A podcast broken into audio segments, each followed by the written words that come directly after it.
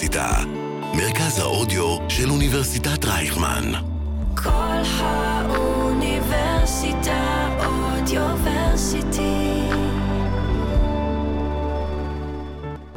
שידורי כל האוניברסיטה במתכונת מיוחדת. נעבור את זה יחד. היום בחמוצים, אה, נתחיל בלשאול מה לעזאזל רוצה נתניהו ומה אנחנו יכולים לעשות איתו. נעבור לשאול מה לעזאזל רוצה לבנון והחיזבאללה ומה אנחנו יכולים לעשות איתם. נסיים בלשאול מה לעזאזל רוצות נשיאות האוניברסיטאות הבכירות בעולם. ומה אנחנו יכולים לעשות איתם. אנחנו החמוצים, אני מזהיר, אנחנו מקליטים היום ב-12 לחודש בשעה 3. עד שאתם תשמעו את הפודקאסט, העולם מן הסתם משתנה. החמוצים מתחילים ממש עכשיו. החמוצים, המערכת הפוליטית על ספת הפסיכולוג, עם הפרופסור בועז בן דוד והפרופסור גלעד הירשברגר. שלום גלעד. שלום בועז ושלום למאזינות ולמאזינים. שלום לכולם, אנחנו בלייב, התגעגענו ללייב, תודה, נכון? לגמרי. איכשהו כל פעם יצא לנו הקלטות כאלה ואחרות, ופתאום אנחנו משדרים בלייב. זה הדבר האמיתי. גלעד, אתה רצית, ממש רצית שנתחיל בלדבר על נתניהו.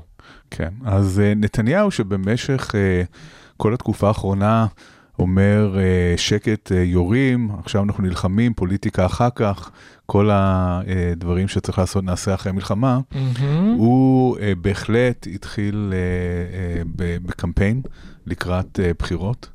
ואפשר לראות כבר את הקו המאוד ברור של מה שהוא מנסה לעשות. אז, אז כדי להבין מה שהוא עושה, אני רוצה להתחיל מלדבר קצת על מה בעצם, מהן בעצם האופציות של ישראל ביום שאחרי. מה יכול לקרות בעזה? אנחנו כבר שאחרי. מדברים על היום שאחרי. אני מתחיל לנחש, כן. מאחר ואני עוקב ושמתי לב מהקמפיין שלו, אני מתחיל לנחש לאן אתה הולך, אבל כן, אני אז, אז כאן, אוקיי. אתן למאזינים עוד לנחש. אז כאן צריך, אה, אה, הדברים שאני אומר עכשיו מבוססים אגב על מאמר שכתב חברי אה, דוקטור שאול אריאלי, אלוף משנה במיל שאול אריאלי, שבעצם אה, אה, פרס את האופציות השונות שיש לישראל mm-hmm. ביום שאחרי המלחמה נגד חמאס. Mm-hmm. אופציה אחת היא המשך השליטה הישראלית בעזה עד למועד לא ידוע. זאת אומרת שאנחנו בתוך הרצועה, אנחנו שולטים ברצועה גם מבחינה mm-hmm. ביטחונית וגם מבחינה אזרחית. Mm-hmm. אנחנו צריכים לדאוג לחינוך, אנחנו צריכים לדאוג לבריאות, אנחנו צריכים לדאוג למזון, אנחנו צריכים לדאוג למים וחשמל. אנחנו בעצם מנהלים את הרצועה כפי שניהלנו אותה לפני הסכם אוסלו. בעצם אני רק רוצה לעצור, כי אני רוצה להפיק כמה פנטזיות שאני שומע לאחרונה. אם אנחנו נמצאים שם צבאית, למעשה אנחנו לוקחים אחריות על כל מי שבפנים. אי אפשר להיות צבאית לא, ולהגיד, אם, אם אנחנו לא מורידים את חמאס, אם אין חמאס וזה mm-hmm. אנחנו, mm-hmm. אז אין מי שידאג לתושבים mm-hmm. חוץ מאיתנו, כן? אנחנו... אבל מה עם, הפ... אני ברשותך, מה עם, לא, לא, לא, אני רוצה להישאר בנקודה הזאת. מה עם הפנטזיות שיש לאנשים שאם אנחנו שם צבאית, אנחנו לא צריכים לדאוג שהם ידאגו לעצמם? אין, ידאגו לעצמם צריך איזשהו ארגון, צריך מישהו שיעשה את זה, צריך ממשל כלשהו שיעשה את זה, וזה מוביל אותנו לאופציות האחרות. אז, אז בואו נתחיל מהאופציה הראשונה, שזה להישאר שם. Mm-hmm. להישאר שם זה רעיון רע, כי לא סתם יצאנו משם. לשלוט אה, ב-2.2 מיליון פלסטינים שלא אוהבים אותנו, שרוצים לפגוע בנו, אה, זה מצב שאין לו שום תוחלת לאורך זמן. אולי נוכל לעשות את זה במשך כמה שנים, אין לזה תוחלת לאורך זמן. האופציה השנייה היא אופציה הפוכה, לסיים את המלחמה ולסגת לגמרי מרצועת עזה. המשמעות של מהלך כזה זה שתוך זמן לא ארוך חמאס משתלטים מחדש. חמש דקות? זה לא ייקח חמש דקות, כי הם, כנראה שהפגיעה בהם היא פגיעה משמעותית. אבל זה, אני אבל לא, הם אני, יחזרו. אני כל פעם שומע פגיעה משמעותית, סליחה, לפני שעתיים היה מטח טילים על תל אביב. אוקיי, עזוב, לא, לא צריך, זה לא משנה אם זה חמש דקות או, או שנתיים. קיבלתי. אבל, אבל החמאס קיבלתי. חוזר. אוקיי. האופציה השלישית, שהיא האופציה הכי פחות גרועה, אני לא אגיד שהיא אופציה טובה, mm-hmm. היא מהלך מאוד מדורג. של uh, החזרת הרשות הפלסטינית לעזה. המהלך המדורג הזה הוא מהלך שבו, לפי מה ששאול אריאלי כתב, אתה בשלב הראשון מכניס אותם אזרחית, זאת אומרת, הם שולטים על, ה, על כל המנגנונים האזרחיים, וזה מה ששאלת קודם. ולאט לאט כשהעניין הזה מסתדר, אם וכאשר הוא מסתדר, אתה מעביר להם גם את השליטה הביטחונית ואתה נסוג מהרצועה, ואתה בעצם uh, עושה היפוך של המדיניות של נתניהו שהייתה עד עכשיו, mm-hmm. של תמיכה בחמאס והחלשת הרשות, אתה מחזק את הרשות. האמריקאים uh, קראו לזה רשות פלסטינית. Revitalized. Revitalized, בדיוק. כן, מועצמת או מחודשת. כן, וגם נתניהו ו... רמז לזה לפני שהוא חזר בו בשבועיים האחרונים, אני זוכר שהוא רמז והוא אמר, אה, לא תהיה רשות פלסטינית כמו שהיא היום.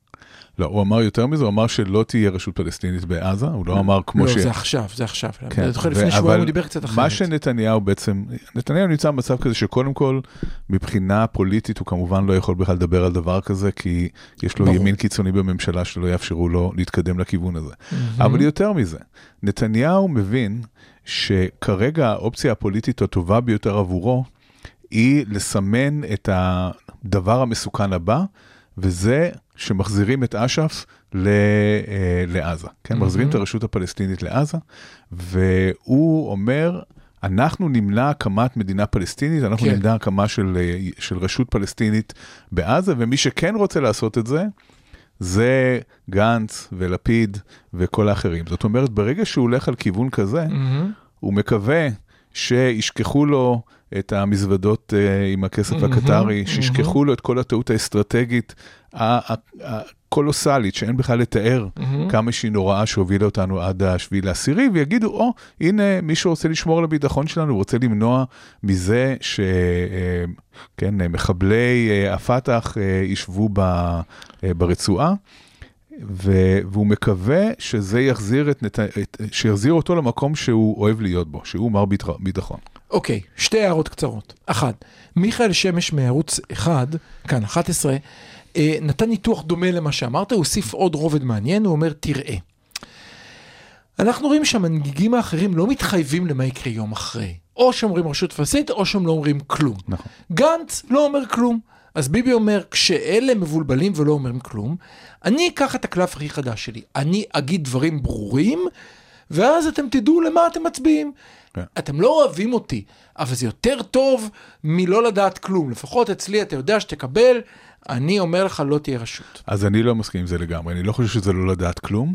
אני חושב שזה באמת מצב שמעמיד במבוכה את המרכז הפוליטי, כן, את אה, גנץ ולפיד, כי מצד אחד, ברור לגמרי שמבינים שמבין שלושת האופציות שהנחנו על השולחן, האופציה השלישית של החזרה מאוד מדורגת של הרשות היא, היא by far האופציה הטובה ביותר, אין בכלל ספק שהיא יותר טובה מנסיגה חפוזה והיא יותר טובה מהמשך השליטה בשטחים. אבל ביבי יודע שהנושא הזה של מדינה פלסטינית הוא נושא שסביבו הוא יכול לאחד את הימין. זאת אומרת, הוא, הוא מאבד את ה base שלו אחרי ה-7 באוקטובר. הוא מאבד את ה base שלו אחרי כל הקטסטרופה אני חושב שאת ה base הוא איבד את לא, השומנים. הוא, הוא איבד נשאר הרבה עם מאוד. שלוש, נשאר עם 19, לא כן, עם בסדר, 40. בסדר, אז הוא, הוא איבד חלק גדול מהתמיכה שלו, קרא להם איך שאתה רוצה. אוקיי, הוא איבד חלק גדול מהתמיכה שלו, אוקיי. והוא מקווה להחזיר, הוא אומר, האנשים האלה הם אנשים שבסופו של דבר הם ימין ביטחוני. מהמם. ואנשים שהם ימין ביטחוני חוששים ממדינה פלסטינית, חוששים מזה שאנחנו ניתן שוב, נעשה שוב את הדבר הזה שכביכול לא הצליח, של לתת לפלסטינים אה, שלטון אה, עצמי בעזה, והוא אומר, אני זה שבאופן ברור יעמוד נגד זה. ואז הוא בעצם, מכאן אנחנו גם יכולים להבין את הקמפיין שאומר אין הבדל בין הרשות הפלסטינית לחמאס, כולם אותו דבר, הערבים אותם ערבים, הים אותו הים, נכון. הם לא גינו, הוא מכחיש שואה, זאת אומרת, אנחנו, אני שומע את נכון, זה וכאן- שוב ושוב מאוד- חוזר, פתאום כאן את מאוד חשוב, המדינה. כאן מאוד חשוב להגיד כמה דברים שהם לא כולם אה, אה, דברים נעימים גם לאוזניים של שוחרי הפיוס והשלום שביניהם. מהמם. האמת היא שהרשות הפלסטינית, או, או, או הפת"ח, אש"ף, אה, היא לא אה, בדיוק יונת סחורה. זאת אומרת, אם אנחנו מסתכלים, כן, אם אנחנו מסתכלים על To סקרי, say the least. to say the least, אם אנחנו מסתכלים גם על אה, סקרי דעת הקהל ברשות, Mhm. שמראים גם בגדה וגם, בגדה אפילו יותר מברצועה, יש תמיכה בטבח של השביעי, ב- Mhm. בש- של השבעה באוקטובר, יותר מברצועה, כן? זה, זה מדהים. ו...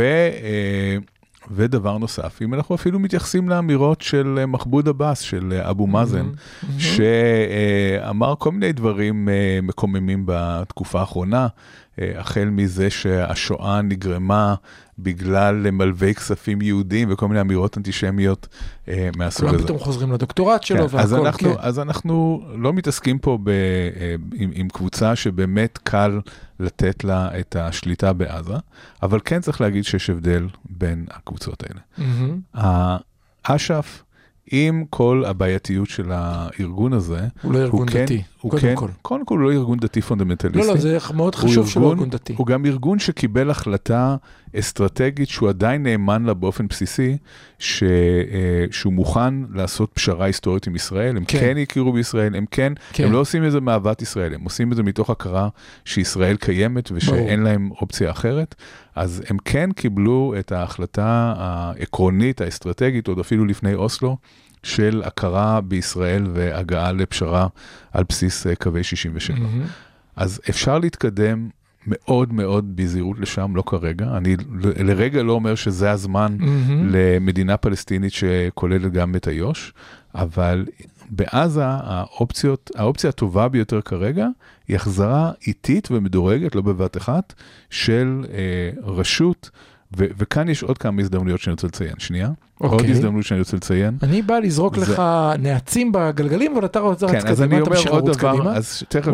תחזיק את הנעצים ותכף תזרוק. אותם. מהמם. אה, עוד דבר שאנחנו יודעים שמי שמאוד אה, מעורב בעניין הזה זה אה, המדינות הסוניות המתונות, מי שמאוד רוצה להיות מהמם. מעורב בעניין הזה, וזאת הזדמנות בשבילנו. זאת אומרת, הציר הסוני המתון הזה, זה חבל הצלה אה, עבור ישראל מהמצב שאנחנו נמצאים בו.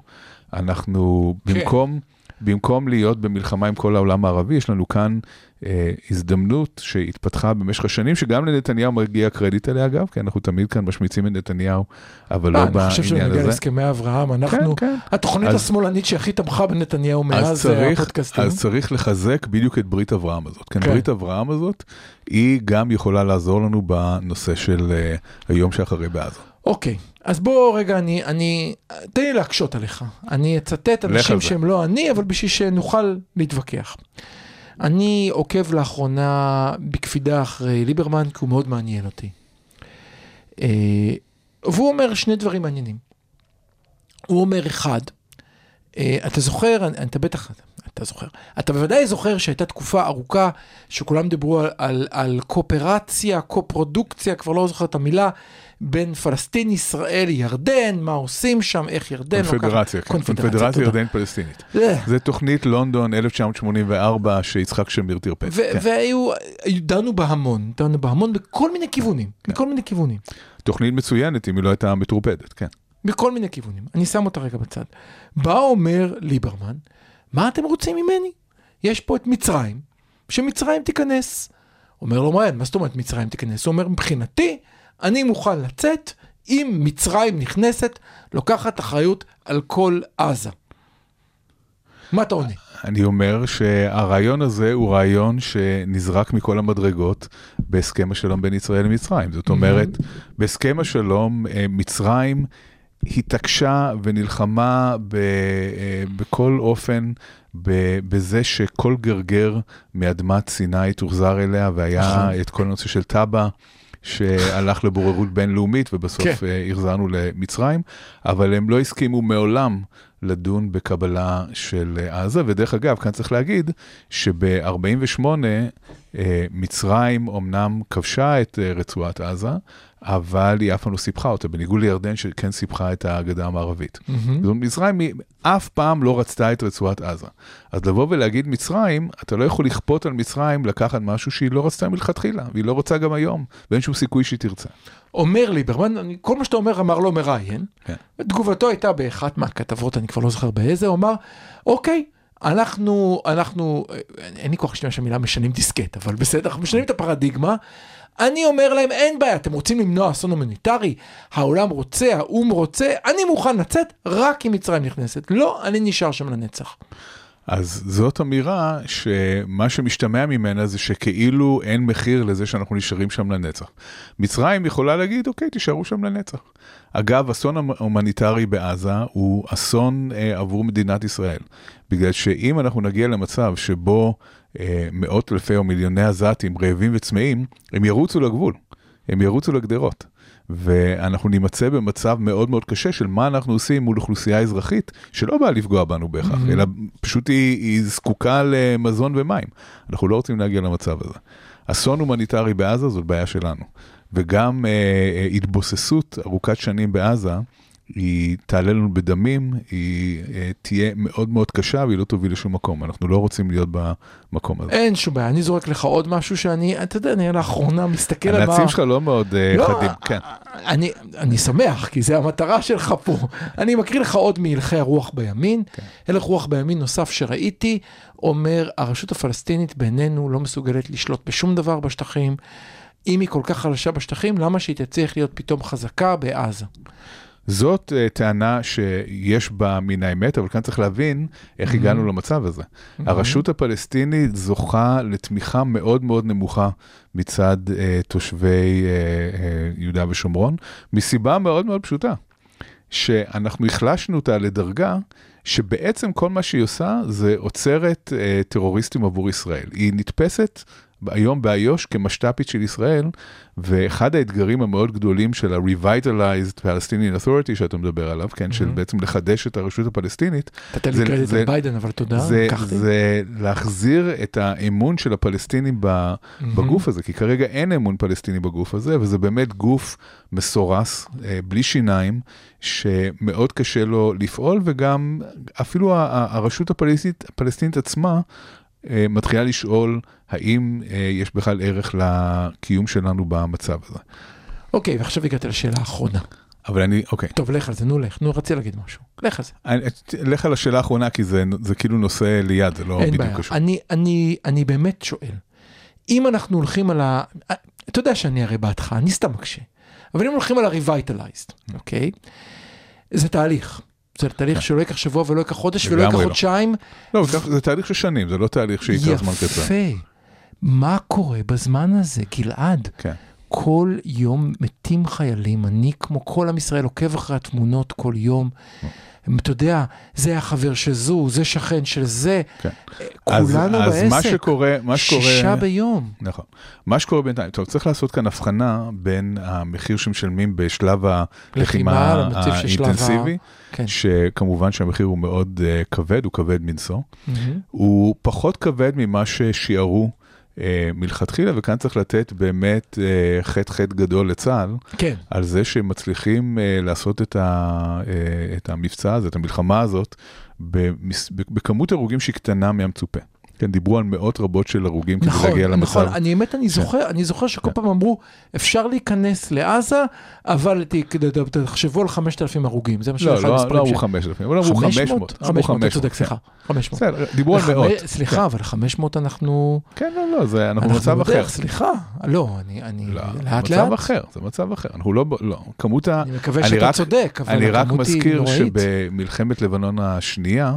כמות ההרוגים ביום הי- הייתה בעשרות, זאת אומרת, היו עשרות אוקיי. הרוגים ביום. אוקיי. אז כמובן שהמחיר הדמים הוא מאוד קשה, אבל Mhm. צה"ל עושה ראש משתפר מאוד ביכולת התמרון שלו אוקיי. וביכולת שלו להגן על החיילים שלו. אז, ה- אז, אז אתה אומר, יש השלב- הבדל בין יש שלב השיטור לבין הלחימה. שלב הלחימה. לא, שלב השיטור הוא אגב שלב מאוד קשה, כי הוא שלב שאתה נייח, כן. והוא שלב שאתה אתה, אתה מקיז דם מזה שאתה נמצא שם כל הזמן. ברור. אז אה, כן. כולם יודעים איפה העמדה שיושב בצה"ל, נכון. מנהרה ובום. אז לא, אז תראה, אז, אז אולי המנהרות האלה אז ירוקנו וזה, אוקיי. יש לקוות שחמאס יוחלש מאוד, אבל הוא לא ייעלם, הוא עדיין יהיה קיים, וברור עוד לא ש... נכנסנו לדרום הרצועה, גלעד, אני... כן, אבל בוא נניח שאנחנו מסיימים את היעדים של המלחמה לפני שאנחנו מגיעים לשלב הזה. כן? אוקיי. ואז אנחנו, ואז ה, ה, ה, יש טרור, אבל ברמות שהן יותר אה, נמוכות. כן, אין ספק שזה גם יהיה במחיר אה, דמים כלשהו, אבל זה שלב שנצטרך לעבור שבו, כדי להבטיח את הביטחון של אה, יישובי העוטף, שבשאיפה יחזרו אה, תוך כדי התהליך הזה. ואז, אה, ואז, ואז בעצם יהיה שלב שבו אנחנו אה, נעביר גם את ה... אם בהתחלה השלטון האזרחי יהיה בידיים של, ה, מהמם. של הרשות הפלסטינית, אז בשלב כלשהו גם האחריות הביטחונית תעבור אליהם ואנחנו נוכל לצאת מהרצועה. זה, זה התסריט האופטימי ביותר שאפשר אה, לחשוב עליו. כמובן שיש הרבה מאוד מכשולים בדרך. ובדיוק בגלל התסריט הזה, נתניהו עכשיו אומר כל הזמן, כל האחרים מגמגמים, אני היחיד שאומר לכם, אז נתניהו אומר, מה שאתם תקבלו זה רשות טרור פלסטינית שעכשיו קוראים לה Mhm. הרשות הפלסטינית במקום חמאס, אבל זה בעצם יהיה אל תהיו נאיבים, זה יהיה אותו הדבר, והוא אה, מקווה שוב לגרוף את קולות הימין. יש עוד דבר שנתניהו עושה בדקה שנשאר לנו, שחשוב אה, לציין, וזה שהוא מנצל את האסון של השבעה באוקטובר, לא רק כדי להטיל את האחריות על הצבא ולהגיד זה הם ולא אני, כן.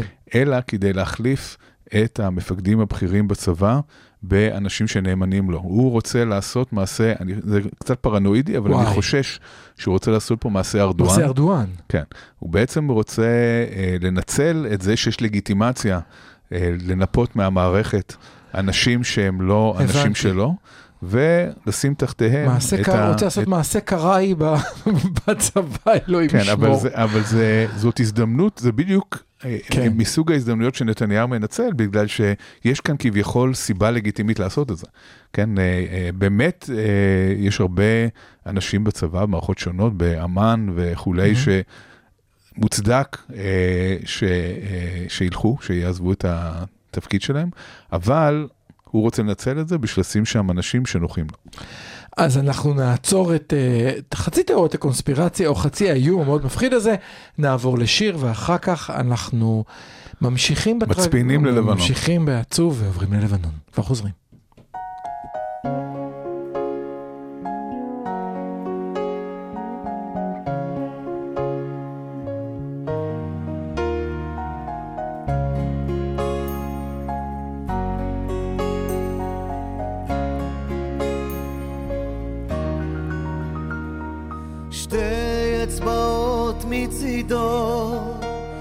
אני יושב בדיכאון, כל היום סיור שמירות, מסתכלים על מי לראות, רואה ילדה יפה בכפר, ובחנים נזכר. רחוק מהעין, רחוק מהלב, שכחת אותי וזה כואב, חושב עלייך המון, חייל שבור מלבנון.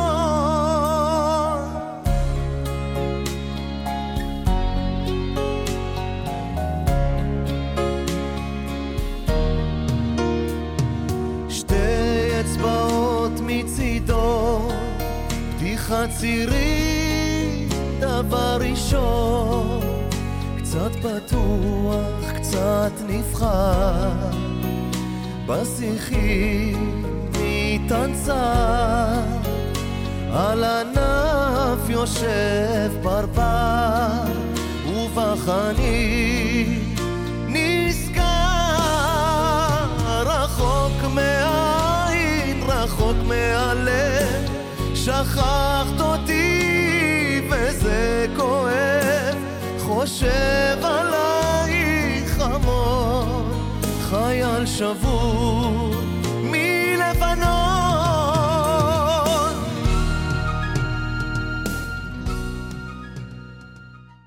כל האוניברסיטה אודיוורסיטי. כל האוניברסיטה, מרכז האודיו של אוניברסיטת רייכמן. שידורי כל האוניברסיטה במתכונת מיוחדת. נעבור את זה יחד. החמוצים, המערכת הפוליטית על ספת הפסיכולוג, עם הפרופסור בועז בן דוד והפרופסור גלעד הירשברגר. טוב, מאזינות ומאזיני הרדיו זכו לשמוע עכשיו את שתי אצבעות מצידון.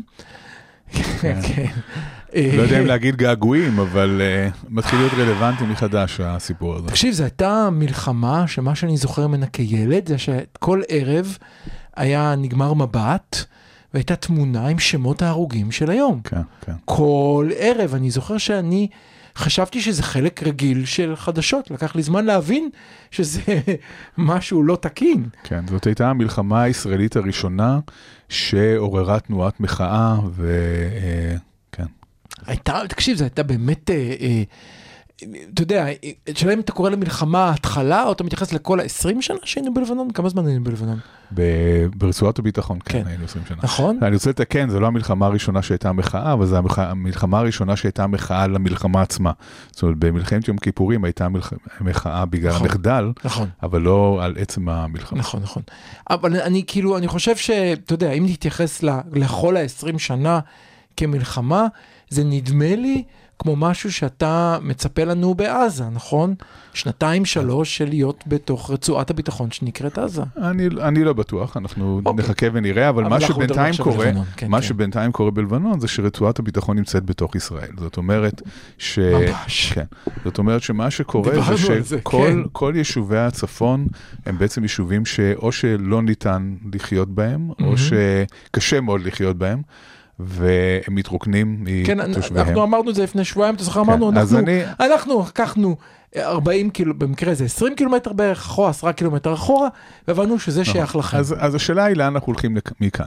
נכון. אנחנו רואים שיש אה, הסלמה, אה, יש אה, אומרים שישראל העבירה אולטימטום ללבנון, אנחנו נראה מה, מה זה בדיוק אומר ואיך זה יבוא לידי ביטוי, ואנחנו גם שומעים ברקע שהצרפתים, האמריקאים והאמירתים מעורבים בניסיון אה, דיפלומטי. אה, לנסות להשיג את אה, חיזבאללה לקווי החלטת תמיד האו"ם. זה נשמע כמו התחלה של בדיחה. צרפתי, אמירתי וסעודי של, נכנסים זה- לתוך אפשר בר. להתייחס לזה כסוג של בדיחה. הסוף לא נשמע, הסוף יש בו פאנץ', לא כן. הסכם שלום. נכון, אז אנחנו... כי הרי יש לנו אז הסכם ה- 1702 שעשתה ציפי לבני. 01, 01, 1701 זה החלטה של מועצת הביטחון של האו"ם, שחיזבאללה צריך להיות אה, לא אה, יותר דרומית מהקו של הליטני. שזה אה, בערך 40 קילומטר, נכון? זה קצת יותר, כן, אה, אבל כרגע זה לא מיושם. לא מיושם, לא מיושם בכלל, הם על-. הם על הגדר, כן.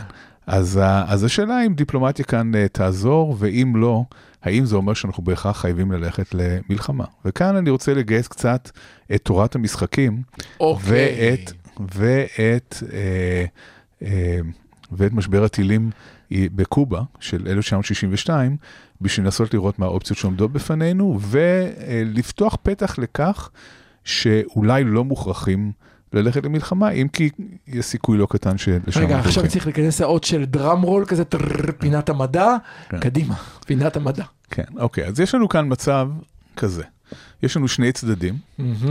ששני הצדדים האלה לא יודעים בדיוק מה הכוונה של הצד היריב. הצד היריב יכול או להמשיך אה, ולהבליג ברמה מהמם. כזו או אחרת, מהמם. או להחליט, די, אנחנו תוקפים. עד כאן, כן. אוקיי. זה קצת דומה לדילמת האסיר, נכון? זאת אומרת, יש לנו כאן אה, מצב שבו יש שני צדדים שלא מדברים אחד עם השני, מהמם. שהם צריכים, אה, שהם אומרים דבר כזה, אם שנינו לא נגיב, נבליג, זה ה outcome הכי טוב, זה ה outcome של אה, שלום. נכון, זה, אני רק מזכיר, בדילמת האסיר זה האוטקום שבו שניהם יוצאים זכאים, כי אף אחד לא הודה בעבירה. נכון. אם אחד אומר אני מבליג והשני תוקף, זה יתרון לתוקף, ומי שמבליג הוא זה שמשלם את המחיר היותר גבוה. נחזור לדילמת האסיר, זה המצב שבו פושע מספר 2 מחליט uh, להודות ולהפליל את השני, ואז השני חוטף פעמיים, גם על הפללתו וגם על זה שהוא לא הודה. נכון. ולכן, מה שקורה הרבה פעמים, או בעצם מה שמצופה שיקרה בדילמת האסיר, זה ששני הצדדים יערקו, זאת אומרת, שני הצדדים בעצם אה, יתקפו. אה, מתוך מחשבה שזה הדבר הרציונלי שהצד השני יעשה, ואז מקבלים את ה outcome הגרוע של מלחמה בעצם. כן? בדילמת האסיר שניהם מודים, שניהם הולכים לכלא. כן. אז עכשיו, מה שהתרגום של זה ל, ל, כן, לשדה המלחמה, אה, אנחנו ראינו את זה גם אה, במשבר הטילים עם אה, קובה ב-1962. תכף אני אסביר בדיוק מה המשבר, אבל אני רוצה ל- לדבר על תורת המשחקים, קדימה. אה, שבו בעצם אמרו, אה, היו מומחים שהתבססו על התיאוריה הזאת ואמרו לנשיא אה, קנדי בזמנו, תשמע, במציאות כזאת שיש טילים בקובה שמאיימים על, טילים גרעיניים שמאיימים על ארה"ב, אה, אנחנו לא יכולים לחכות לזה שהם יהיו הראשונים שיירו, מהמם. אנחנו חייבים בעצם אה, לתקוף ראשונים מתוך אה, ידיעה שאנחנו גם אה, נחטוף. אה, הסבירו לו את זה בכל הכלים המתמטיים, ה-Nash Equilibrium, כן, כל ה... כן. וקנדי, שלא היה מתמטיקאי גדול, אבל היה מנהיג אה, עם, אה, אה, בוא נגיד, אה, אה, common מספיק sense. common sense. אה, הוא אמר לא, אני לא הולך על העניין הזה, ובסופו של דבר משבר הטילים בקובה נפתר בלי שאף אחד ירה טיל על השני. אני אספר את הסיפור הזה כי יש מאפיינים דומים בין משבר הטילים בקובה לבין מה שקורה בלבנון. מהמם. משבר, מה שמאפיין משבר הטילים בקובה זה שיש שני צדדים שיכולים לפגוע מאוד קשה ואפילו להשמיד את הצד השני. גם כאן אנחנו נמצאים במצב שבו מלחמה בין ישראל לחיזבאללה היא מלחמה שבה אנחנו ננצח, כן? אנחנו יותר חזקים מחיזבאללה, אבל המחיר שהמלחמה. תגבה מאיתנו, כן. יהיה מחיר איום ונורא. זאת אומרת, זה לא, זה לא ינחם אותנו יותר מדי שמצבם יהיה יותר גרוע, גם המצב שלנו יהיה גרוע. אז יש כאן lose-lose אה, situation לשני הצדדים. יש כאן מצב שבו אם תהיה מלחמה, שני הצדדים יפסידו בצורה מאוד אה, משמעותית. אה, מצד שני, ההתחממות של הגזרה היא כזאת שכרגע לראות איך הכל מתפוגג, קשה מאוד אה, לראות את זה.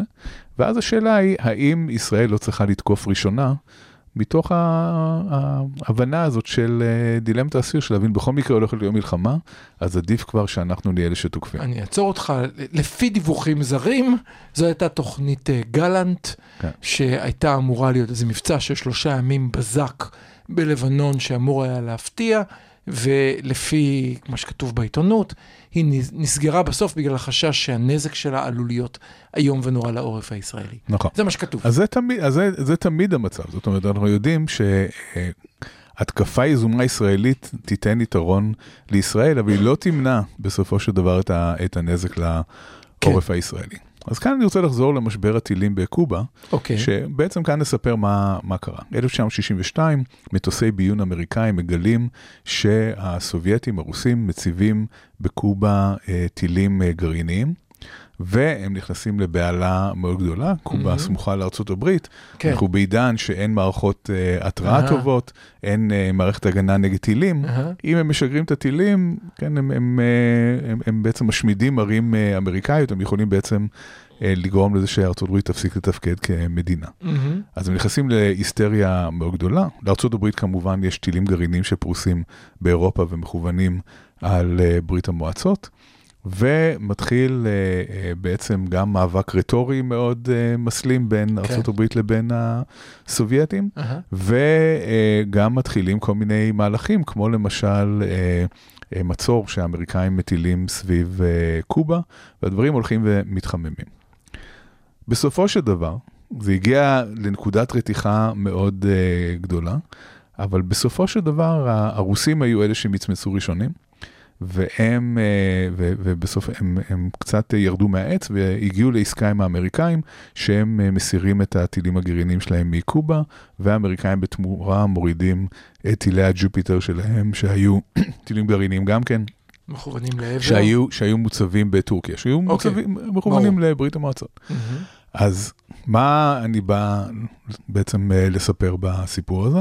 שגם במצב שבו נראה מאוד אה, ודאי שהולכת לפרוץ אה, מלחמה, וכאן, וכאן צריך לה- לומר שקנדי, שהוא עמד מול המציאות הזאת, מהמם. הוא, אה, כל הגנרלים שלו אה, רתחו מכעס, הם, הם חשבו שזה טעות שארצות הברית מהססת והיא לא תוקפת, ומאוד מאוד אה, לחצו עליו להיות אה, זה שתוקף אה, ראשון, ואפילו האשימו אותו בחוסר נאמנות לארצות הברית בגלל שהוא קתולי, הוא היה הנשיא אה. הקתולי הראשון. הבנתי, ואז בעצם האפיפיור הוא זה שמפעיל אותו. לא, שהוא לא, את יודעת, אם, אם ארצות כן, הברית ב-. בשנות ה-60 הייתה מדינה ווספית, כן? כן, של white anglo-saxon כן, protestant, כן. אז, אז קתולי הוא היה קבוצת חוץ קצת, היום, היום זה נשמע מוזר בגלל שאנחנו בארצות הברית מדינה מאוד, מאוד מגוונת לא, אני מבחינה מז- אתנית. מזכיר לך שהיה מועמד אה, לנשיאות אה, מורמוני, זאת אומרת, אני גם... היה נשיא שחור, כן, זה כן. מצב, ב-1962 אף אחד לא יכול לדמיין דבר אה, כזה. אבל עדיין נוצרי. אוקיי. אבל אה, כן, לא, אז הוא קתולי, הוא גם נוצרי, אבל הוא לבן, נוצרי, היום הוא היה נחשב בק- בקבוצה הפריבילגית, אבל כן. ב-62 הוא היה סוג של קבוצת אה. חוץ, ואפילו אה, אמרו שהוא לא מגן על האינטרסים האמריקאים בגלל זה, אבל קנדי הצליח להוביל בחריקת שיניים, הצליח להוביל את, ה, את הסיפור הזה לסיום שהוא לא טרגי. מהמם. אני אומר את כל זה כדי אה, לפתוח את האופציה של סיום לא טרגי למצב הזה בין ישראל לבין לבנון. עצם זה ששני הצדדים יודעים שזה יגרום לנזק עצום לצד שלהם, ולא חשוב מה, לא, גם אם המלחמה תהיה מוצלחת מבחינתם, זה יגרום לנזק עצום, זה יכול להוביל לאיזושהי ירידה מהעץ, ואולי, אולי לסיום שהוא אה, דומה למשבר הטילים בקובה, ולא, ולא סיום של מלחמה. אבל שים לב מה אתה אומר כאן, קודם כל אני מאוד אוהב את הרוח האופטימית שנחתה עליך, אני מזכיר שבפרקים האחרונים אנחנו המלצנו לנשים בהריון ולאנשים מחלות לב לא להאזין מנסה מדי פעם לאזן. עם- לנאומיו של גלעד, אבל שים לב מה אתה אומר, כי זה מעניין, אתה בעצם אומר, תקשיבו, להבדיל מהחמאס, שמדובר בגוף שאני לא יכול להסביר את ההיגיון שלו, או לא יכול להתמודד עם ההיגיון שלו בכלים שתיארתי עכשיו, כי אומרים, אוקיי, אין עדיף לנו מאשר מיליון גופות צפות אה, של פלסטינים, כי ככה אנחנו בסוף נגיע בעתיד הרחוק למשימה שלנו, ולא אכפת לי המחיר. אתה אומר בעצם, רגע, החיזבאללה לא מתנהג ככה, זה מה שאני שומע אותך, אלא מתחיל להתנהג כמו נניח איראן, איומים ונוראים והכל, אבל אפשר איכשהו לדבר איתם, כי גם להם אכפת מההרס הטוטלי שלהם. אוקיי, שאתה אתה, אומר? אתה מעלה נקודה אה, חשובה כי אם מאוד. לא, אני חוזר אני להתחלה. לא בטוח, אני לא בטוח שזה מה שאני. זהו, כי, לך- כי אם, אם, לא. הם מתנה, אם הם כמו החמאס, אז אני חוזר אז להתחלה, כאן- אין כאן- ברירה, צריך להילחם. רגע, אז כאן צריך לעשות, אה, אה, כן, אה, קצת, לה- להסתכל על הניואנסים שבדברים. מהמם. אחד ההבדלים הגדולים בין משבר הטילים בקובה ב-62 לבין המשבר שאנחנו נמצאים פה עכשיו, זה ששני הצדדים הניצים במשבר הטילים היו צדדים חילונים רציונליים יחסית. נכון. זאת אומרת, יכולת, יכולת לבנות על זה, ו- וכל דוקטרינת המלחמה הקרה בין ארה"ב לברית המועצות התבססה על MAD, על mutually assured destruction. זאת אומרת, מהמם. עצם זה שידעת שאתה, הצד שלך יושמד אם תנסה להשמיד את הצד השני, מנע מכך אה, אני, ל- אני לקרות. מתנצל. אז רגע. עצם זה שידעת שלצד השני אכפת מכך נכון. שיושמד ושלאנשיו יקרה משהו, איך, גרם לכך איך אמר סטינג? שהיה. איך כן, אמר סטינג? I hope the Russians love their children too. זה. זה היה הבסיס. נכון. כשמגיעים למלחמה מול אה, ארגונים פונדמנטליסטיים, איסלאמיסטיים, עם כל מיני אמונות משיחיות אה, כאלה ואחרות, ההיגיון הזה לא בהכרח עובד, אנחנו צריכים להגיד את זה. אה, מדען מדינה מאוד מפורסם בשם ברנרד לואיס, אה, כתב אה, לפני 20 שנה בערך, מהמם. מאמר בוול סטריט ג'ורנל, שבו הוא אמר, הדוקטרינה של מאד לא תעבוד בהכרח בין ישראל לבין איראן, בגלל שמדובר בצד לא רציונלי. מדובר מהמם. בצד שהוא דתי, ועצם זה שהם פונדמנטליסטים דתיים יכול להוביל למשהו אחר. אז כאן אני, זאת אומרת אה. שאם אני חושב שמנהיג החיזבאללה חושב כמו מנהיג חמאס, אין לי בעיה, אלא לא, אם כן... אני, אני לא מסכים, אני חושב שגם גם, אה, הנהגת חמאס מתנהגת בצורה שהיא רציונלית במידה מסוימת. אני חושב שהם הם לא ציפו לתגובה הזאת של אה, ישראל, הם חשבו ש, אה, שחיזבאללה יצטרפו, הם חשבו אולי שאיראן תצטרף. הם הם לא- חשבו שתבוא מלחמה גדולה נגד האלוהים, אבל נכון. השאלה שלי, האם אז הם- חיזבאללה נכון. חושב שמחר יבוא המשיח ולכן מותר שימותו מיליון לבנונים, או שהוא אומר, רגע, רגע, יש לי בחירות תכף, יש שאלה, זה, אני רוצה כוח. זאת שאלת מיליון הדולר, כרגע, לפחות ממה שנראה, כן אכפת להם מלבנון, מהמם. אבל כמו שכבר למדנו, התפיסה שלנו את, ה, אה, את המצב המנטלי והנפשי שלהם, הרבה פעמים אה, לקוי. אנחנו גם, ב, גם בעזה חשבנו שאנחנו מבינים מה הצד השני רוצה. אה, כרגע אנחנו מבינים את הצד השני כצד שכן מתנהג בצורה רציונלית, לא בטוח שזה נכון. אז כן צריך לשים על השולחן את זה, שלגמרי לא בטוח שזה נכון. רציונלית. רציונלית לרציונל שלהם, השאלה אם זה רציונל שאנחנו יכולים להתחבר. רציונלי. רציונלי זה שיקולי רווח תועלת. זאת אומרת, צד רציונלי הוא צד שאומר... הרווח שלי הוא בעולם הבא, ואחרי שכולם ימותו אני אקבל את אלוהים, אז מה כן. אכפת לי שכולם ימותו? זאת השאלה מה ההיגיון. נכון, נכון. אני, אני, אני מנסה להבין. כשאנחנו מדברים על רציונלי זה בלי אמונות אה, לא מבוססות. אנחנו מדברים וכאן על... בעול- הפסדנו, ברגע זה זה נגמר. אבל הדיון כן. נגמר, בוודאי שיש להם אמונות לא מבוססות. כן. השאלה האם אכפת להם, כמו שאמרת, if the. Russians have the children too, או שאנחנו בדיוק בסיטואציה של חמאס, שאומר, לא אכפת לי. אני לא חושב שחמאס אומר לא אכפת לי אגב, אבל אני, אני חושב שהשאלה שלך היא שאלה מאוד טובה, כי השאלה האם אכפת להם מספיק כן. מהנזק שיגרם ללבנון, כן. ללבנון ומכמות ההרוגים במלחמה כזאת עם לבנון, שאלת מיליון הדולר, שאני, הרבה אנשים מנסים לתת תשובה לשאלה הזאת, ואני חושב ש... אני חושב שאחרי השבעה באוקטובר מוטב לא לתת תשובה לשאלה, מוטב להניח שאנחנו לא יודעים את התשובה. אני אפילו ארחיב את מה שאמרת. האם התגובה שלנו לשבעה באוקטובר, שהיא סוג של תגובת בעל הבית השתגע. מה שלא ייגמר בעזה, התגובה שלנו הייתה, כמו שאתה אמרת, לא משהו שמישהו אי פעם ציפה שיקרה. האם התגובה לא הזאת... הייתי, לא הייתי מגדיר את זה גם ככה. אני חושב שאנחנו לא הגבנו בבעל הבית השתגע, אני חושב שהגבנו עם צבא מאוד יעיל שהם לא ציפו... שיטחנו את לא צפון הרצועה? הם לא ציפו שאנחנו אה, נצליח צבאית אה, בצורה כל כך. שיטחנו את צפון הרצועה. כן. האם התגובה הזו נתפסת בעולם כאוקיי, אנחנו יכולים לשטבוח בהם 1,200 איש, אבל אחר כך יהיה מחיר, או שהם אומרים, שוואלה, שווה.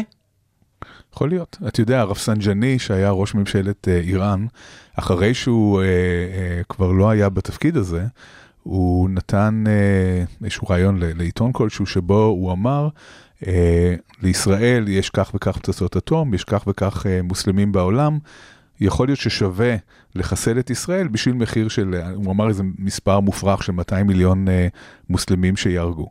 אז מי שחושב בצורה כזאת, אנחנו צריכים אה, להיזהר מפניו. עוברים לשיר, ובסוף אתה נדבר... חשבת שאני אופטימי, אתה רואה איך זה נגמר. לא, לא, אני הפסימי פה, התחלפנו בתפקידים, אני פשוט חייב להשלים אותך, אחרת אני- לא יהיה אני- כאן... אה, אני סיימתי פה במלחמה גרעינית עם 200 מיליון אה, הרוגים, אז כי, כי דחקתי אותך אל הקיר, אנחנו מיד חוזרים וננסה לדבר על נשיאות האוניברסיטאות. כבר חוזרים.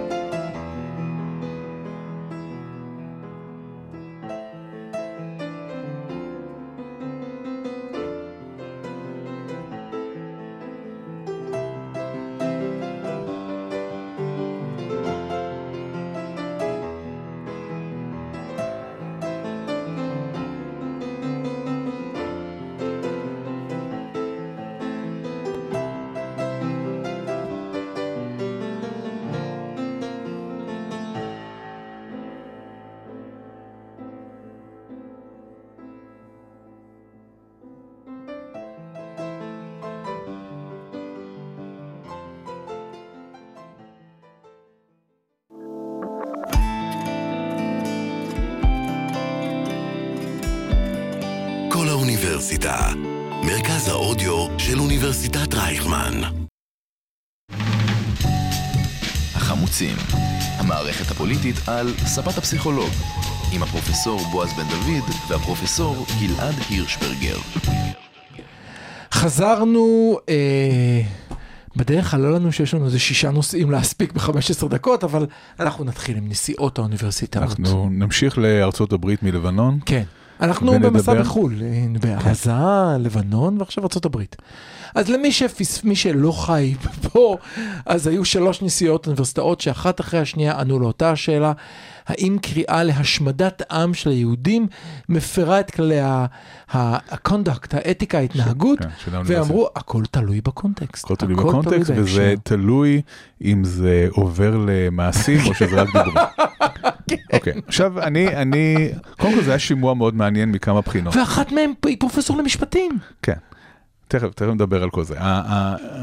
מה שמעניין בשימוע הזה, קודם כל זה מי שערכה את השימוע, אה, חברת הקונגרס אה, סטפניק, היא אה, טראמפיסטית, רפובליקנית. שתמכה בעבר בתיאוריית ההחלפה, שת- בדיוק, בדיוק. שאומרת שיהודים רוצים להחליף את הלבנים בשחורים ולהחליש את הגזע. הגברי החזק בחלשלוש, בנשי ובשחור. נכון. סוף ציטוט. אז, אז אה, כאילו. זה, זה אחד הדברים המדהימים, שמי שעורך את השימוע הזה, היא מישהי שהפיצה בעבר תיאוריות קונספירציה נגד יהודים. אוקיי, אנחנו, זה... לא, אבל תקשיב גלעד, אבל זה נהיה תופעה. גם בארגנטינה, כולנו מתים על נשיא ארגנטינה מטורלל, בגלל שהוא בעד היהודים. כן. כולם, אנחנו במצב נוראי.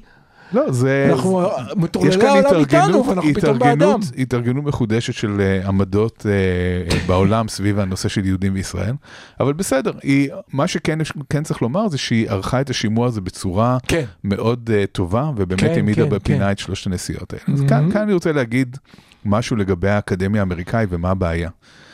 אם האקדמיה האמריקאית הייתה מתנהלת במשך כל השנים באופן שחופש הביטוי הוא מקודש ומותר להגיד הכל, אז, אז אפשר היה להגיד שגם אה, אמירות אנטישמיות הן מקובלות אם, אפשר להגיד אה, דברים אחרים. זאת אומרת, היא שאלה ספציפית לגבי אה, קריאות לרצח עם נגד, נגד יהודים.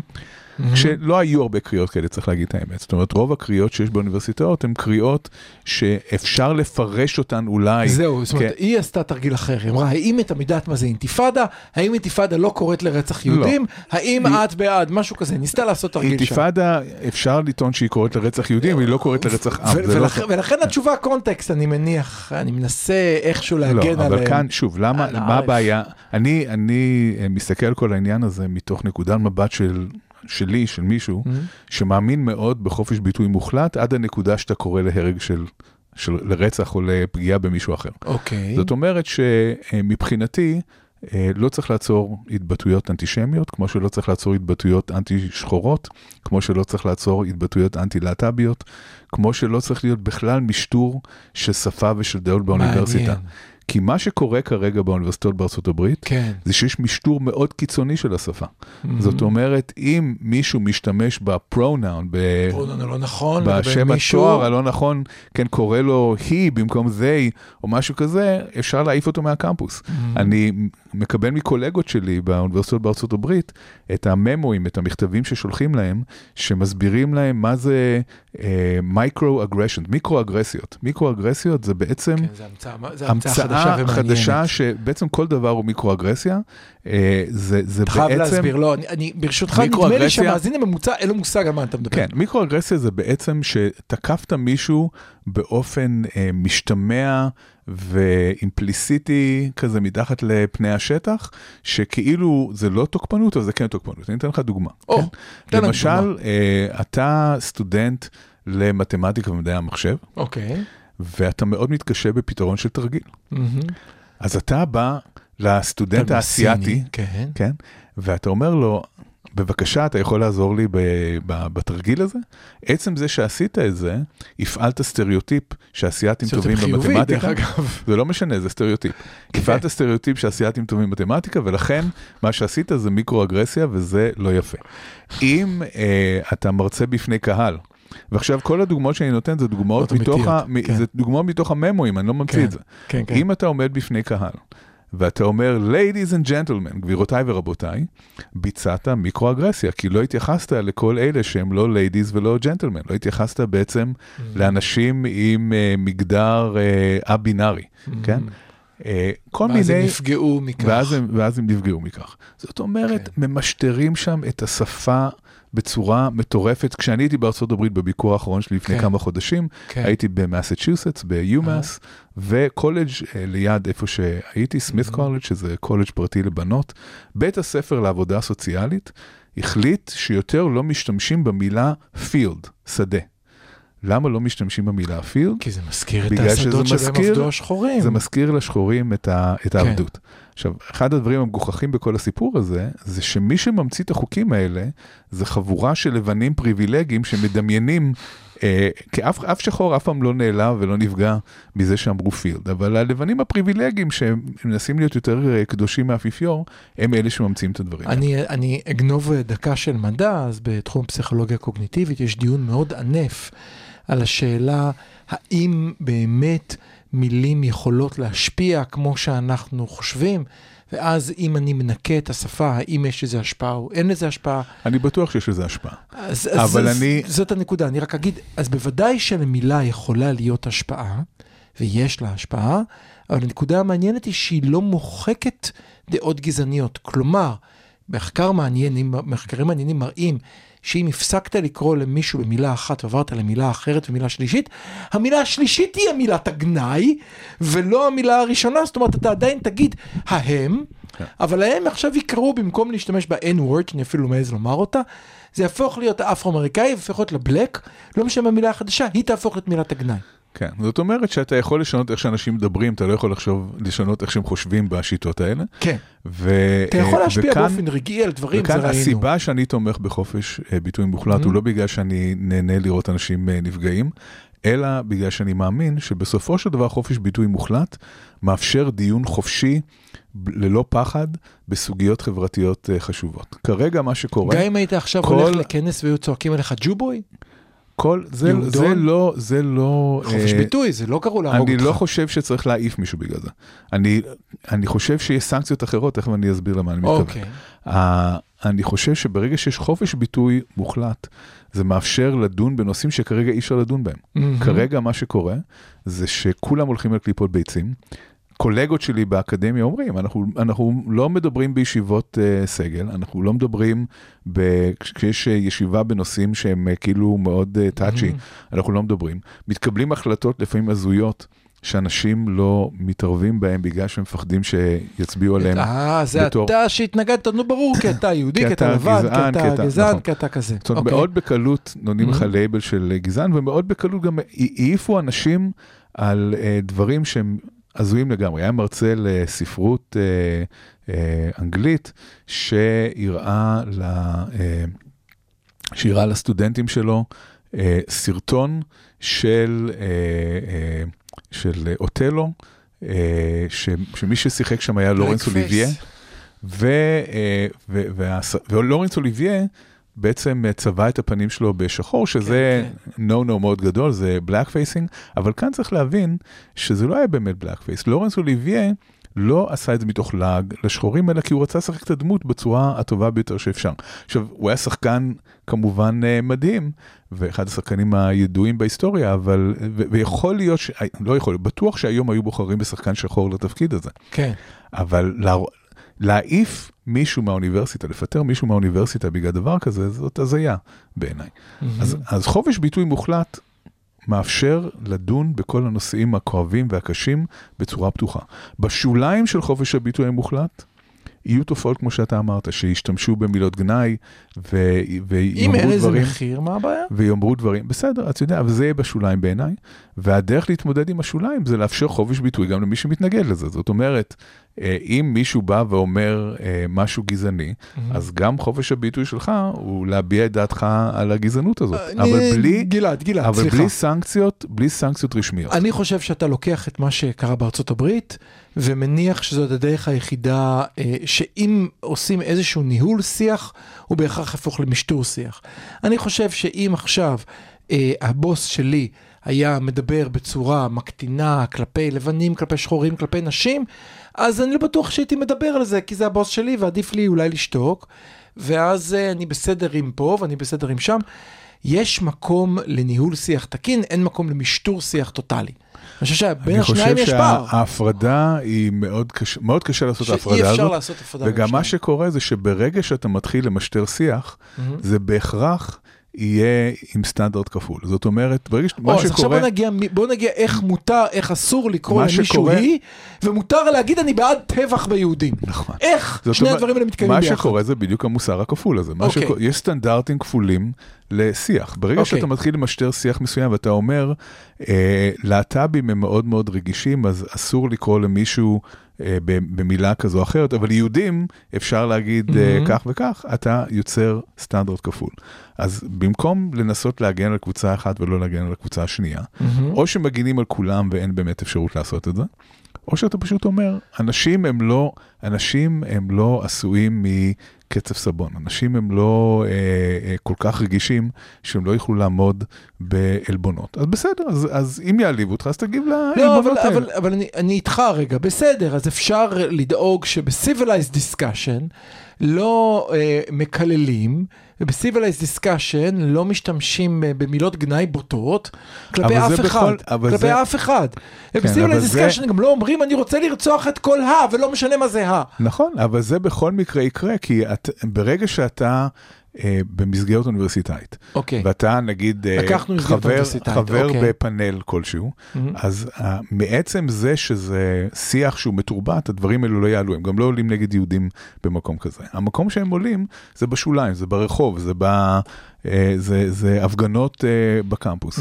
אז אני אומר, הפגנות בקמפוס כל עוד לא קוראים באופן ישיר לפגיעה במישהו, אם זה משתמע ואם זה ליד ואם זה קרוב, צריך לאפשר את זה, וצריך לאפשר את זה לכל הצדדים. לא צריך אה, אה, אה, להעיף סטודנטים או לנזוף בסטודנטים או לנזוף במרצים שלא משתמשים ב pronouns הנכונים, או שעושים misgendering, או, או micro-aggressions, או כל הדברים האחרים האלה, שהם פשוט יוצרים אה, cancel culture, הם יוצרים תרבות של אה, ביטול של האחר, ותרבות של אה, צנז, צנזורה שלא מאפשרת בעצם שיח חופשי. בעצם אתה... אני רוצה כן. לתרגם את זה ל- או, לישראל, לפה. זה? או, איפה שאנחנו רואים פה דברים דומים שאנחנו צריכים להיזהר מהם, זה אחרי השבעה באוקטובר, התחילה קצת רדיפה נגד כל ערבי שפרסם פוסט על משהו, שהיו כמה פוסטים שהם היו באופן מפורש תמיכה בחמאס, ואז זה מוצדק באמת לעצור את האנשים האלה, כי תמיכה ברצח אמרנו, זה עובר את הקו האדום, אבל היו אנשים שכתבו בוקר טוב, או היו, כן. או היו אנשים ש... שפרסמו אתה יודע דברים. מה זה מזכיר לי הבוקר טוב? פורים שמח. כן, בדיוק, פרסום פורים שמח כזה. עכשיו, אפשר בהחלט לפרש את זה בתור תמיכה, נכון? אבל זה לא מספיק ברור, ו- ואני חושב שאסור לנו אה, לשחק עם העניין הזה. אני חושב שצריך לשמור על חופש הביטוי, כל עוד אין קריאה מפורשת לפגיעה באחר. כמה שזה קשה. לא צריך לעצור ערבים על בוקר טוב, ולא צריך לעצור אותם גם על משהו שהוא, אפשר להבין אותו כתמיכה, אבל היא לא בהכרח תמיכה. כאן גם יש לציין, אם כבר אוקיי. דיברנו על ערבים, אה, אוקיי. סקר אחרון שעשיתי, ההזדהות של ערבים ישראלים עם מדינת ישראל עלתה בשנה האחרונה בעשרה אחוזים. אוקיי? אתה מדבר מעבר לשבעה באוקטובר. אנחנו לא יודעים לא, מה ההשפעה. הש... אנחנו, כן, אתה מדבר אבל על השפעת השבעה באוקטובר. גם בשבעה באוקטובר אנחנו רואים את המשך העלייה. זאת אומרת, אם אוקיי. מסתכלים על לפני ואחרי, רואים את אוקיי. העלייה הזאת. אה, ואז גם את זה צריך להכניס, את כל הדבר הזה צריך להכניס לקונטקסט הזה, שבסך הכל יש תהליך מאוד חיובי של השתלבות של ערבים אזרחי ישראל במדינה, ובשוליים יש אמירות שהן לא נעימות שאפשר להכיל אותן. עשית מסע ארוך בין החופש הדיבור באוניברסיטאות בארצות הברית אל אה, חופש הדיבור בארץ של ערבים. חופש אבל- ביטוי צריך להיות אני- מוחלט אני עם סייג. אחד של פגיעה באחר. זה הסייג היחידי לחופש הביטוי. אז רק נציין במילה אחת שחלק מהדברים שאמרת עכשיו נאמרו בצורה מרתקת בנאום של 40 דקות של שומר, שהוא מנהיג הרוב הדמוקרטי בסנאט, שבא ואמר שוב ושוב, חברים, יש פה double standard, אי אפשר לעשות כלל אחד ליהודים וכלל אחד לכולם. אתם עושים את זה שוב ושוב לאורך כל הדורות. ואני אמשיך את נועה תשבי, שלדעתי הופכת, יכולה לכתוב דוקטורט כן, על מדהימה תפיסה, לגמרי. לא, יכולה לכתוב, תשמע ניתוחים שלה, זה מרתק. היא אומרת שאלה מאוד פשוטה, אה, אני שואלת אתכם, כל חבריי הליברליים באוניברסיטאות, בתקופה שטראמפ עשה דברים איומים, אוקיי? והיו כלובים למהגרים בדרום, ומוסלם בהם. האם חשבתם שצריך לפרק את ארצות הברית? האם זה אמר שצריך להפסיק את ארצות הברית באותו רגע? לא. אז למה ישראל כן? האם, האם באמת כל, כאילו, אם באמת הייתם, באותה תקופה אמרתם, זה הכי גרוע בעולם, למה אז לרגע לא חשבתם שצריך להפסיק את ארצות הברית ולשלוח את כולם בחזרה למקומותיהם? פתחת כאן נושא שלם אה, חדש, שנאלץ לדון בו אה, בפרק אחר. אחרת. כן. אבל הדאבל סטנדרט, אולי אני רציתי לגעת בו. נכון. יש שהוא- דאבל סטנדרט מדהים כלפי ישראל.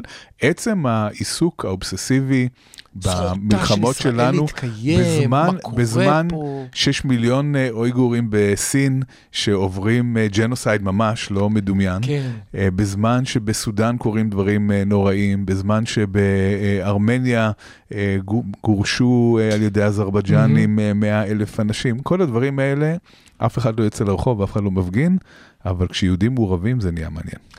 כן, איכשהו אנחנו מצליחים כל הזמן מחדש לעניין, וזה במיוחד מעניין אותי באוניברסיטאות, כי זה נדמה, והאוניברסיטאות הם, הם המגרש המשחקים שלנו, זה נדמה ששם הכל מוקצן בהרבה. כן, אבל כאן צריך להבין את האידיאולוגיה הפרוגרסיבית שעומדת מאחורי העניין הזה. האידיאולוגיה הפרוגרסיבית אומרת, כמה זמן יש לי? 20 שניות. טוב, אז אנחנו לא נדבר על זה כאן, כי זה יותר מ-20 אה, שניות. נו, תגיד אותו ב-20 אבל- שניות, נו, נו, תגיד כבר. אתה, אתה רוצה להגיד שהיא אומרת שכל המיעוטים ביחד, ויש כובש ויש נכבש ויש שחור ויש לבן? לא, אבל בסדר, אמרת. זה- זה יותר מדי בשביל 20 שניות, אין מה לעשות. ניסיתי לאמלק אותך. אז תודה רבה לכולכם, אנחנו פשוט אנחנו בלייב, אני עובד לפי השעון. אנחנו עם החמוצים, אפשר למצוא אותנו בכל מקום שבו אתם צורכים את ההסכתים שלכם. נודה לכם, תעשו לייק, subscribe ותפיצו אותנו לאחרים. אנחנו נהיה כאן גם שבוע הבא, גלעד. בהחלט. נעמוד בזה בשעה שלוש, נבוא לפה ונהיה בלייב. מקווים שעד אז העולם קצת ישתפר. תהיו חזקים, תהיו ביחד, ואל חשש, אנחנו חמוצים, אבל ננצח.